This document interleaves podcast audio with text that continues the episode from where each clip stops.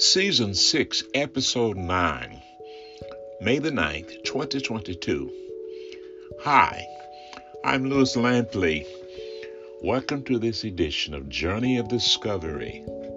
In this episode, I will continue the series of eight episodes on Christian arithmetic. Christian arithmetic, Part 4. Add to your knowledge self control. 2 Peter chapter 1 verse 5 to 7 helps us with that. But also for this very reason, given all diligence, add to your faith virtue to virtue, knowledge to knowledge, self-control to self-control, perseverance to perseverance, godliness to godliness, brotherly kindness, and to brotherly kindness, love. According to Peter's teaching in 2 Peter chapter 1, verse 1 to 7, for a Christian to make his or her calling and election sure, that Christian must be given all diligence to add to his or her faith virtue, to virtue knowledge, to knowledge self control. The idea here is holding oneself in, holding oneself in. John MacArthur says, in Peter's day, self control was used of athletes who were to restrain and self discipline. They were to be both restrained and self discipline. Thus, a Christian is to be controlled, is to control the flesh, the passions, and the bodily desires rather than allowing himself or herself to be controlled by them.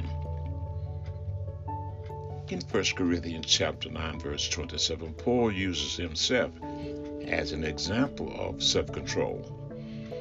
He said, I discipline my body and keep it under control, lest after preaching to others I myself should be disqualified. In Galatians chapter 5, verse 23, we read, The fruit of the Spirit is love, joy, peace. That's our action toward God. Patience, kindness, and goodness, that's toward others. Faithfulness, gentleness, self control, that's toward ourselves. Against such things there is no law. We will give close observation to Paul's, or rather Peter's, admonition to give all diligence all diligence, add to knowledge self control. A living illustration control of control, self control, is demonstrated in the man of whom Jesus drove out 2,000, at least 2,000 demons out of his life. Then people went out to see what had happened, and they came to Jesus and found the man from whom the demons had gone out, sitting at the feet of Jesus, clothed and in his right mind, and they were afraid. Proverbs chapter 16, verse 32 says, Whoever is slow to anger is better than the mighty, and he who rules his spirit than the one who takes a city. Paul adds, do not be conformed to this world, but be transformed by the renewal of your mind. By testing, you may discern what is the will of God, what is good and acceptable and perfect. The will of God may be many things, but at least this is God's will for you and for me to be spirit filled. It's God's will for us to be sanctified. It's God's will for us to be submissive. It's God's will for us to suffer. And it's God's will for us to say thanks. If we do that, we'll be able to be in line with God's will. The temptation of Jesus is the classic example of self control. In Luke chapter 4, 1 to 13, we see how Jesus depended on the written word to combat the devil's onslaught. And Jesus, full of the Holy Spirit, returned from the Jordan where he had been baptized and was led by the Spirit into the wilderness for 40 days, being tempted by the devil. And he ate nothing during those days. And when they were ended, at the end of 40 days, he was hungry.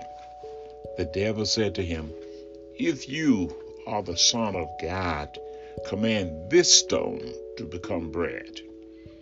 And Jesus answered him, It is written, Man shall not live by bread alone. And the devil took him up and showed him all of the kingdoms of the world in a moment of time, and said to him, To you I will give all this authority and their glory, for it has been delivered to me, and I will give it to whom I will. If you then will worship me, I will be, it all will be yours. And Jesus answered him, It is written, You shall worship the Lord your God, and him only shall you serve. And he took him to Jerusalem and set him on the pinnacle, pinnacle of the temple, and said to him, If you are the Son of God, he will command his angels concerning you to guide you. And on their hands they will bear you up that you strike your foot against a stone. And Jesus answered him, It is said, You shall not put the Lord your God to test. And when the devil had ended every temptation, he departed from him unto an opportune time. At this point, Jesus knew Old Testament scripture. That's the point. That's the point. If you noticed, Jesus answered the devil, It is written in verse 4 Man shall not live by bread alone. And to the second temptation, Jesus answered him, It is written, verse 8, You shall worship the Lord your God, and him only shall you serve. The devil again even tried to use the word of God. Throw yourself down from here, for it is written, He will command His angels concerning you. Jesus answered him, as we saw earlier, It is said, You shall not put the Lord your God to test, to the test. And when the devil had ended every temptation, listen, every temptation, that's all he had, just those three, he departed from him until an opportune time.